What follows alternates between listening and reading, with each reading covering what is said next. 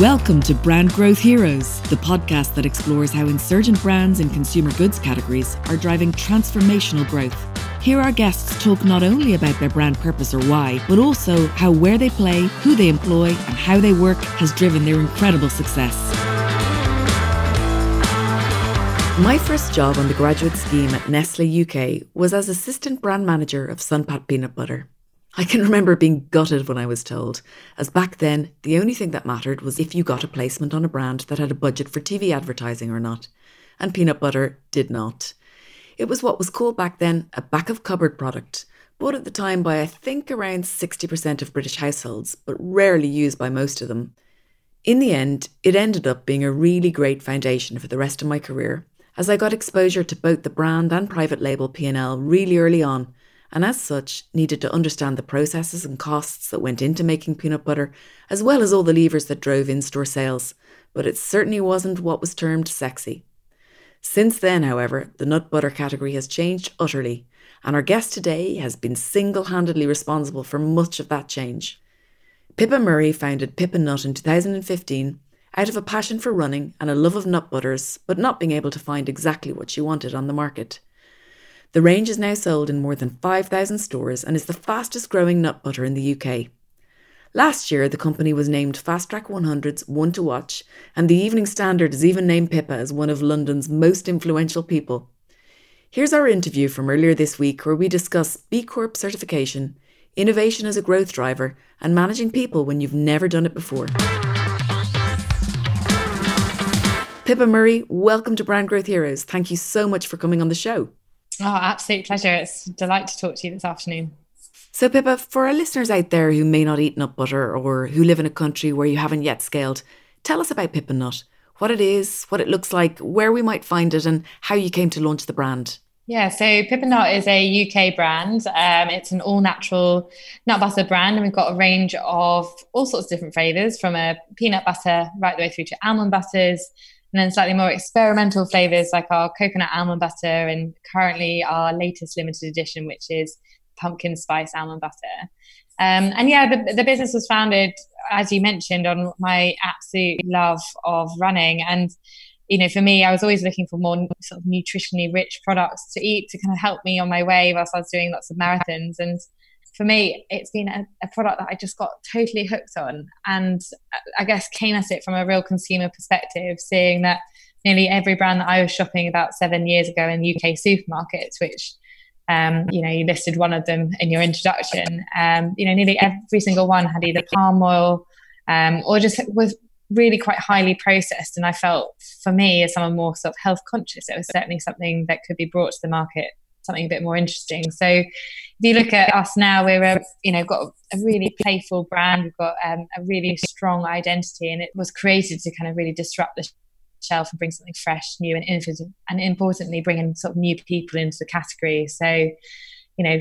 Peanut butter and spreads is a really traditional space in store. You know, it isn't the most sexy part of the fixture, or the supermarket more more importantly um, and for me that's what kind of got me excited i was like god this is you know, so open to have a more innovative brand enter this space. All the brands were about 30 years old, weren't doing anything, just, you know, doing the same old, same old. And I felt there was time to bring in something new and more fresh and uh, ultimately appeal to that younger shopper who'd forgotten that that was a product that maybe they might like. So innovation has played a really key role in driving growth for Pip and Nut, hasn't it?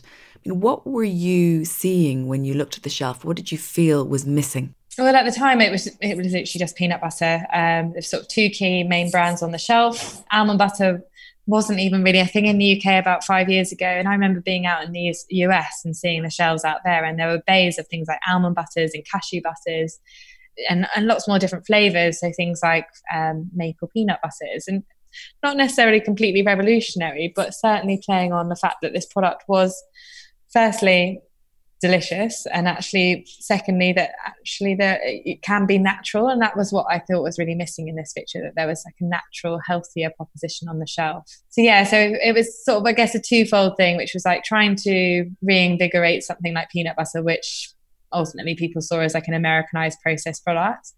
And then secondly introduce new things which were kind of up and coming and seriously on trend and still are like things like almond butters which are um, yeah, like one of those sort of hot products that um, people eat because it's really healthy for you. So it's funny. I think you sometimes we sometimes speak to different people, and some people still think that peanut butter is bad for you, and it's certainly that misconception that we're trying to kind of demystify. So tell us about all the different SKUs in your range and and how they're all different from what was out there already. Sure. So, um, so like I said, all our products are natural, which means that there's no palm oil in any of our products at all. Um, so we've got what we call our core range, which is you know our, our peanut butters, smooth and crunchy, and likewise our smooth almond and smooth and crunchy almond butter. Um, but then we've got slightly more fun things like our I've got a crunchy maple peanuts. Um, we've got a coconut almond, which was created when I was inspired by a macaroon. Um, you know that kind of perfect flavor pairing of almonds and coconut. Um, we've we've got limited editions. Like I said, we've got pumpkin spice, but historically we've done things like a cherry bakewell almond butter. We've done chocolate orange almond butters. Um, yeah, all sorts really. And also we've just launched a new range of um, nut butter cups as well, which are kind of like a, a take on the the famous Reese's nut butter cups. And one of the other things that you guys have done really well is innovate around formats or sizes of products, haven't isn't it? Yeah, exactly. So um, I guess as a runner, I was used to eating lots of things like energy gels. Um, and one of the things that inspired me off the back of that was actually we introduced a range of kind of what we call squeeze packs, which is essentially an on the go format, sort of 30 gram little pouch that you can squeeze either straight into your mouth or you can put it into your whatever snack that you're eating at, at any one time. Um, and it's just a really clean, healthy snack if you're wanting something that's really rich in protein um, but doesn't have any of the crap in it. So, um, yeah, and it was a totally new format to the UK. It, again, it had been more prevalent in the US, um, but here in the UK, um, nobody had started to bring this product on. And what about the big tubs? Because that's the one I buy. I really like your massive tubs of, of nut butters. Yeah, so the kilo tubs was something that was already out in the market. But to be honest, I, I cannot believe just how big they are in terms of in terms of the revenue that they bring to our business. Now, our kilo tubs make up almost half of our total sales, um, which is and they've been out for a couple of years now, which is just crazy. And what we what we notice is that like they're really expandable as a product. So if people have peanut butter in their house, they tend to just eat and eat and eat it. So really, if they have a larger tub, they'll just continue to eat and eat and eat it. So they're an incredibly popular format, and now sort of entered into mainstream grocery. Because you're right. I mean, when I started up, I was like, who buys these things? Like a kilo of um, almond butter. I mean, that's mad. But I think one of the things that as a brand that we've done really well is that we really drive usage occasions. So part of the reasons why we've been so successful is that not only are we bringing new people into the kind of category, but we're also encouraging people to think differently and eat our products in different ways. So, you know, we've actually got a cookbook out and it's got things like, you know, you can make protein balls, put it in smoothies, you can have it in porridge. And that's part of the reason why the trend around nut butters in particular has been so booming in the UK. You know, it's so funny because when I think back to my time at Nestle on Sun-Pat peanut butter, we weren't able to do all of these flavors and sizes. I mean, we did have a stripy Sun-Pat peanut butter, which was this gorgeous mix of stripy chocolate and smooth peanut butter that you could see through the glass jar. But we wouldn't have been able to drive growth for the category in the way in which you're doing it because we had huge capex spend on massive machines that needed to churn out the same thing in very large quantities. And I think this is the key point here that small business is necessary for categories in terms of driving growth because they're able to come up with with flavors and sizes that are at the very beginning only consumed by a small number of people and that's what drives growth for retail buyers isn't it yeah, and, and, and differentiation, I think, as well. Um, I think if you're trying to just do exactly the same as your competitor, set, it's really difficult to get cut through. But you're totally right. I think um, part of the challenge, and you know, it's also will be the challenge as we start to scale is that you keep that nimble element of your innovation pipeline moving quickly and agile. Um, because you're right, the moment you start to invest in machinery and that's committed to a certain product and it costs money to change and it's not as efficient and you're all about price, it, you know, it's a bit of a race to the bottom at that stage. Whereas we're all about how do we in- innovate and and bring in something new to this fixture and, and stand for something different. And in doing so, hold our price and hold the value within the brand. So, innovation is obviously really, really key. So, how do you guys at Pip and Nut actually do innovation? I mean, maybe you could take the example of your new nut butter cups and take us through um, how that came to be without giving away any company secrets or trade secrets, obviously. Yeah, I mean, innovation is notoriously hard, I think, to land well. And I think regardless if you're a small or a, or a big brand, it you know it's it's you don't always get it right. So I guess I, I would say that. I guess starting with our nut butters, I think sometimes people are surprised to hear that we literally do still you know make our products in the kitchen, and that's where it all starts. And I do think it's got to come from a a point of like inspiration, and blue sky thinking, and we still do all the development work with the blender that I used when I was starting up the business. So historically, I've sort of led on it and obviously did create the first kind of range of products that we've got out in the market. But I think things that I've learned since um, over the sort of past five years since we've been sort of trading is that I think you do need to at some point bring that expertise, and particularly when you start to move into quite technically complicated products like our nut butter cups, which were really difficult. You know, integrating chocolate and nut butter into the into one is actually not as easy as it sounds. I think it really helps making sure you've got someone who really is there as an expert in the, the technical side of things as much as also the flavor. And certainly, I think for me, one of the things that I learned most from is actually one one of the product ranges that just didn't work and and has really helped shape now the future of the brand. And I think, and I'll talk about that in a sec, but I think it's such a useful thing almost having something fail because you can then really kind of go into the, the detail as to why it didn't work and kind of figure out therefore what you need to do next. And that range was a range of almond milks, which we had out a couple of years ago. Um, I think for me, it was just too early for the brand to be stretching into a completely new category like almond milks. You know, we were a couple of years old. And I think learning certainly having the right team, right kind of budget to be able to do this sort of thing, although you can still be nimble and agile as a small business, there is still a relative amount of money that you need to make sure you've got to kind of push it into the market and make it a success.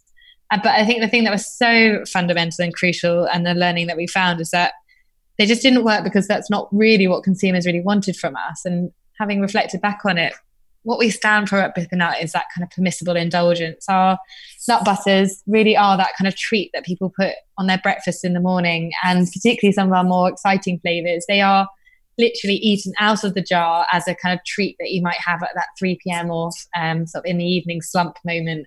And actually, almond milks are just far too functional for us as a brand. And it was a really harsh learning, but you started to see it.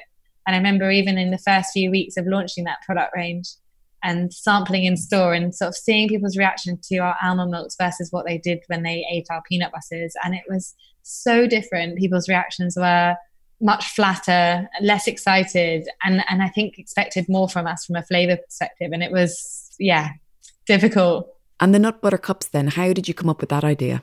I think for us, um, again, a learning that we made from our almond milks was that we realized that we wanted to make sure that it was as easy and kind of um, easy for consumers to be able to understand why why we might launch a certain product. And for us, the key thread that we wanted to ensure that ran through all our innovation and will do going forwards is having nut butter at the center and core of our brand. And and I guess that's where we started. So we felt when looking at all the options out there on the market, well, where could we go if we were to keep that at the core of any product?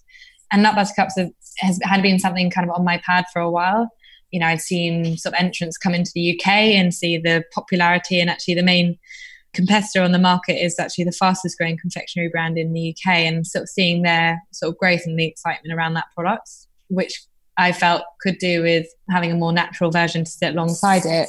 Felt like it was a natural opportunity for us as a sort of nut butter brand, and given the strength we are in that category, to make that leapfrog over. Um, so yeah, so that's where it started. So where are the nut butter cups sold? Where can I get some? Yeah, so we launched them about three weeks ago, so they're fresh off the production line, um, and they're in sort of mainly London stores at the moment, but places like Boots, Whole Foods, Ocado, um, on Amazon, on our on, uh, online shop as well. Um, and yeah, we've got some more retailers lined up for sort of next year. And do you just buy one, or do you buy a multi pack, or how does it work? So it's a little, it's a count line SKU. So um, you get two cups in a pack, um, and we've got kind of a dark almond butter cup, uh, milk uh, chocolate peanut butter cup and a dark chocolate peanut butter cup. So some of them are vegan friendly. They kind of kind of got half the sugar of the main competitor, but fundamentally they are just totally delicious and they are very much on that indulgence spectrum. They sound like they'd be something that would be perfect with a cup of tea or a cup of coffee. hundred percent. Yeah. Absolutely. Okay. I'm looking forward to getting some. Got the hint. So listen, this podcast tries to understand, you know, the different elements that make an insurgent brand like you guys more successful in driving growth than say big food brands are. And one of the keys to this seems to be a desire to do the right thing coming from a real place of authenticity rather than just simply a desire to respond to consumer needs or ensure your future market share or revenue. And during our prep call, you spoke to me a little bit about the journey you've been on in terms of certifying as a B Corp. Tell us a little bit about what this is, why you've done it, and what it means for you guys in the day to day running of the business. Yeah, so for those of you that don't know what B Corp is and that are listening, B Corp's a business that balances both purpose and profit. And they look at it across a number of key areas. So they look at your governance structure, um, your workers, so your team and how you, um, the people within your business. They look at your work within the community as well as also in, in an environment. And it's essentially using business as a force for good that you can fundamentally make profit whilst also having a positive impact on people and planet. And I think for me, as a business owner, uh, you know, fundamentally, I want to have a business that I feel really proud of and that actually has our purpose um, at the absolute center of what we do. And what I love about B Corp is that not only does it give you a framework to be able to kind of stretch yourself and push yourself to do better as a business across those areas, but it also embeds it within your kind of governance structure. So you have to change your articles of association to make sure that both you as director of the business, but also your investors that are invested within the business or any other directors that are on your um, shareholders list are, are also signing up to that commitment to ensure that profit is balanced with purpose. Wow. So it's a big commitment and actually it can be quite an intimidating thing for a startup to consider doing. But I actually think it, if you're going to do it, do it now when you're smaller so that actually just embed it and it becomes, you know, the absolute status quo within your business. And what does that mean, you know, balancing profit with purpose? What does that mean for you day to day? Well, I mean, it, I guess it should come into every single decision making process that you're having. So, for, take for example, innovation. So, you know, when we were looking at our nut butter cups, obviously we could choose any any sort of chocolate suppliers that we like. Um, you know, there are lots out on the market, but we chose to specifically work with one called Luker Chocolate, which is an ethical uh, uh, chocolate supplier that invests back into the communities that they work within. They're almost like a um, they're, they're better than fair trade in the fact that they actually work with the communities to improve biodiversity within their communities in Colombia, um, amongst a whole host of other things. Okay. So I think that's the sort of thing where you know you are making decisions, but actually you're kind of looking at, well, how do we make sure from a kind of sourcing perspective we are choosing the right suppliers that have the right ethical standpoint that support our values? And that often costs more money, doesn't it? And that will cost money. So that's where the balancing act sort of starts to come into play. So obviously you've got to balance the fact that you're still a business, you've still got to make profit and function, but you're you also need to balance the fact that you you want to do good. Um, and likewise, if you look at, say, your team, you might be looking at how you're structuring your bonus schemes throughout the business. Are you making sure people are fairly paid and that, you know, there's not a gender pay gap? Not something that uh, we worry about Pip and Nut. But, you know, these are sorts of considerations that you'll be taking, you'll be holding yourself accountable for as a B Corp. And so you mentioned at the beginning of this that the reason you're doing it is because you want to be proud of your business, right? There's also i'm sure part of it that you know you believe that your consumers want to buy into a business or buy into products that is run or delivered by a business that shares these kind of values. Would that be right? Oh absolutely. And i think smaller brands are actually put on a more of a microscope than say larger brands to be able to be accountable to your s- supply chain and, your, and the environmental impact that you are having as a consumer goods and yeah i think you know we appeal our demographic absolutely is that core millennial shopper. And that particular shopper and those gen z's as well are heightened to making sure that they are picking brands that have ethics and strong ethics behind them. So yeah absolutely. I think there's an element of like if we don't do these things if we don't um, interrogate our supply chain then as a brand we will become not relevant anymore. And that is so important obviously that we keep moving with the times but I do think um, B Corp is a relatively um, low awareness in terms of consumers in generally. I mean, it's a global uh, certification. So when I say it's a business that I want to be proud of, I think that sort of is a bit more of a focus for me. Um, but also, I think from a people perspective, you know, we've had people join the business because they they valued the fact that we were a B Corp, and I think it has huge kudos and status within sort of the industry almost more than anything else.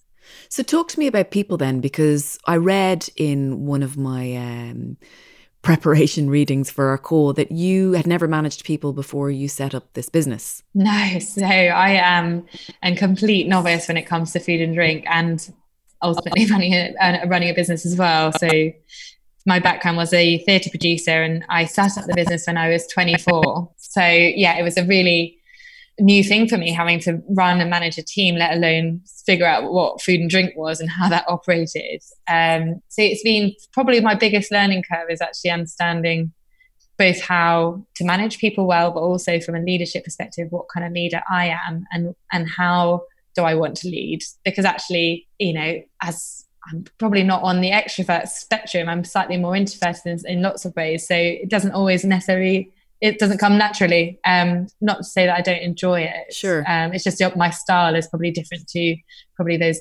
traditional um, extrovert leaders that you always think. Yeah. yeah. So how much time do you have to spend thinking about you know that side of things in in a given week? Well, I think it really varies in terms of um, what I am doing, um, and it's not something that I always put lots of time aside because I think it's so scenario dependent. So it'll be as things come to you, to you.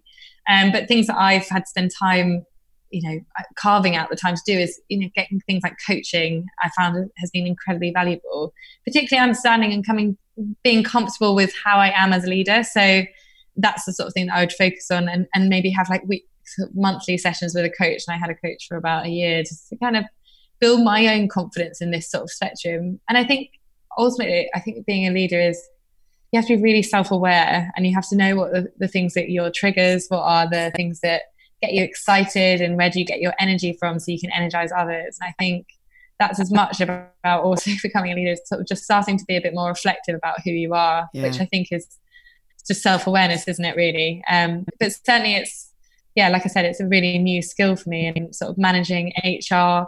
I think you just got to make sure you've got the right support around you and people and senior team that you can also lean on a bit to just sense check things or investors or mentors that you can ask you know what would you do in this scenario? Because like i said i think you can only you can't hypothesize what might come across your desk but when you are in a scenario where you need to understand how to deal with something in the best possible way it's about learning from other people that know more. Sure, sure. I think it's funny, isn't it? Because when you imagine setting up a food business, you probably imagine innovation and packaging and brand mm. and websites and, you know, sexy marketing plans. But actually, you know, the further on you go in your journey, the more time you spend building a team and then managing that team and then having to be the leading light in terms of behavior and values and energy when people's energy slumps you've got to be the one to pick it back up don't you and i wonder just how much people realize that at the beginning of their journey absolutely not. I mean, maybe other people would and, and would have done, but I certainly never thought about that side of the business at all, which is bizarre, really. And I think that's sort of, I don't know why that was. I think I, to your point, very much focused on product and was really product centric and about getting it into the market. What was the marketing campaign? What was the brand going to look and feel like? But then when it comes to building a team, you suddenly have to think, right, well, who is it that I need now? And what's going to make that team both at the start, but also in that scaling phase? And what I find interesting is that my role tends to change every sort of six to nine months as, as we bring new people into the business. Suddenly, elements of my job drop away and, hmm. and, and new ones crop up. Yeah. And that, that is, I think, what I think when I speak to other kind of startup founders is what keeps them going is like that constant movement, constant learning, um, for me that's that's the joy of running a business is that sort of a slight feeling of uncomfortability that actually you are quite comfortable with, if that sure. makes sense. Yeah, yeah. And one of the things that I found interesting in my time in GU in France was that I didn't know any other female heads of businesses, uh, certainly not in yeah. France. So, and the other thing about it was was that anytime I went to see a buyer in Carrefour or Auchan or Monoprix, they were not used to having a female person across the table from them because mm. all of the mm. Danone and the Nestle and the cheese guys were, were all blokes. It was just bloke city. What's it like nowadays being a woman in the food industry and being the head of a food company as a woman? Yeah, it's funny. I still feel that I'm one of few rather than necessarily feeling really balanced. You know, a lot of my peers are are men who run businesses. And whilst I don't necessarily think there is necessarily disadvantages to being a female running a food and drink brand or consumer goods brand. it's just different. And I think I, I do remember they were sort of in the first, in the early days, the first few sort of manufacturers that I went to go and visit. And I'm pretty sure that most of them kind of almost felt a bit sorry for me, slash thought of them, thought of me as, as more of like their daughter than necessarily like a strong businesswoman. And I think one of the things that I found is that it, it, does become easier once you've got something to show and prove yourself. Whereas I think probably men are able to walk into a room and assert more authority without necessarily having to have that proof of the pudding. Isn't that terrible? Um, uh, which is frustrating, but in some ways, being a stubborn, determined person, um, it drives you harder. I think in, in yeah. lots of ways. And and you know what? I found it to some extent actually a real strength. So I think being one of fewer um, people that run a business that's female and is, is, achieving high growth, you know, we get huge swathes of press, not just like product placement, but big kind of business pieces. Um, you know, I do lots of panel talks, and I think in itself, people are more curious to kind of understand. And I think also raise profile of women in business, which is partly why I do so many talks, is because I think people can't be what they can't see. So I think it's kind of on uh, us as women to actually raise the profile as well um, and, and, and, encourage more people, more women to start businesses because there is a significant gap in in terms of those that have the confidence to do it. So, to be honest, I think it's um, yeah, there are some some you know scenarios. Fundraising can be challenging as well, particularly often it's quite a male dominated um, world that you go into in that scenario. But I think it's I think more than anything, it's about proving yourself. And, once you have sort of enough proof points, it becomes a lot easier to be able to kind of hold your own in the room. So, what would you say to people who hadn't worked in the food industry before and had come up with an idea and were thinking to themselves, oh, I really shouldn't do this because I don't have enough experience? I mean, you didn't have any experience and, and you've done it. So, what would you say to those people? Yeah, I mean, I always think it's been one of our like one of our biggest assets. Okay. Um, I never thought it would be that hard to start a food business. I was like, you know, you just make it, get it into some stores, and you just go from there. And that naivety and kind of almost not knowing how hard it is to kind of win a grocery listing and grow one, and how hard it is through retail. I, I think I would have totally freaked myself out and just thought, you know, there's no, not a chance in hell this is going to work. Um, and it just means that also you do endear people to you and also you ask really stupid sometimes quite direct questions that maybe if you were a sort of savvy um, industry expert you'd think oh there's no you shouldn't ask that sort of thing. So true. Um, so i don't know I, I think it's been a real asset and it's almost like you don't feel as much fear to some extent because you don't know what you don't know. Um, having said that i think it, the funny thing now is that I think as the business is now bigger and I've got a better understanding of it and also something more to lose now that we are bigger, uh, you know, I actually that naivety has come away and I certainly probably actually feel a bit more like um, there is more sort of stress and anxiety around that kind of the fact that I am now more experienced. But to be honest, I feel like most industries are a series of acronyms that once you get the hang of like all the different SKUs, and you know different terminals, terminology, volume sold on deal, all, all, those sorts of different things. I think once you get to grips with that, you're you, you kind of can talk the language yeah. and just to be to be frank, like lag it a little bit. um, have a few dodgy meetings and and learn through doing. And I think that's generally what I look for when I look for team members is have they shown at some point in their career, whether it's within a big or a small business, that kind of aptitude to kind of stretch themselves and put themselves in at the deep end because I think it's really it's a really good thing to feel uncomfortable because it means that you're learning something new. Sure. Yeah, no, I always feel that whenever I'm feeling uncomfortable, particularly if I'm being paid to do the job I'm doing, I'm thinking, crikey, I'm actually being paid to learn right now. And that's what keeps, yeah. that's what keeps me going through the discomfort, you know, because sometimes it's really hard, yeah. isn't it, to put pen to paper or or start writing a presentation when you're feeling so uncomfortable. But Absolutely. It, but if you think about it instead of uncom- in discomfort, you think about it as learning. I, I totally agree. That's that's the way I get through it. But and and also I do think there is something about getting just good mentors around you. So, and I know you've interviewed my mentor, um, Giles Brook, uh, prior to me, and you know, having someone that does have experience, so that you know, once you, know, you can run the business on a day to day basis, but if every so often you come across something that you don't know, being able to email someone or pick up the phone and ask them a question about whatever you're struggling with is just so valuable. And I think if you don't know what you're doing, if you're a solo founder, never run a business before, just get a few mentors or friends in the industry that you can call up regularly because that's I think I don't think running a business is that complicated. And then when you're substantial and big enough to be able to hire people, then you start to bring in expertise as and when you need them. Um, but in the early days, it's pretty simple. Like almost, you know, it's it is get it into store and and work hard on selling it as hard as you can. But t- tell your story, and I think that people find that really engaging and interesting. Yeah, absolutely. So, how many people are on your team now? Um, so it's about 25 of us in the business now. Okay. Um, so this year has been a big step forward. We started with 12 at the start of the year, so we're almost double that now. Um, which um, That's yeah, a it's scary. a great size to be in. It is scary and exciting in the same breath.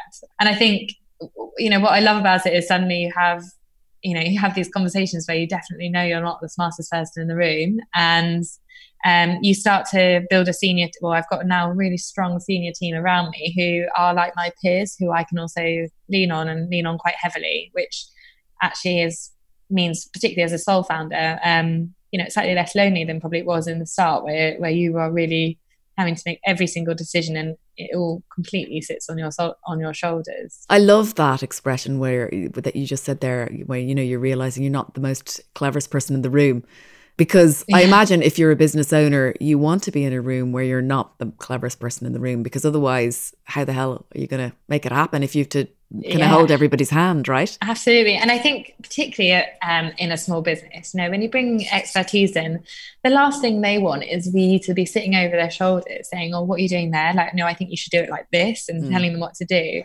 And I, I 100% think the reason why people work for a startup is because they have complete autonomy, sometimes probably too much autonomy, to go out and sort and, and solve those problems and, and do it themselves in their own way and and that's why you you hope you are like slightly the stupidest person in the room because if, if you're learning from them, it means that they're really bringing new stuff to your business. So you've hired well because, you know, your, your business is going to move forward as a result. Absolutely. So what's the vision, the big plan for Pip Nut over the next five years? Yeah, I mean, we've got got big plans. I still feel like we're right at the beginning of the journey, to be honest. Um, for us, they were really focused on the UK. So we've got a small amount of export business, but really it, for me and what I get excited about is building out a portfolio of products under the Pip Nut brand in multiple different categories um, and really becoming known for a brand that's really shifting the perception that healthier options have to be boring and tasteless. Um, so we're focusing very much on growing our current distribution with our core range. Obviously, we've just entered into the snacking market too within the UK. So we'll be building both that business, but also the portfolio of products around our snacking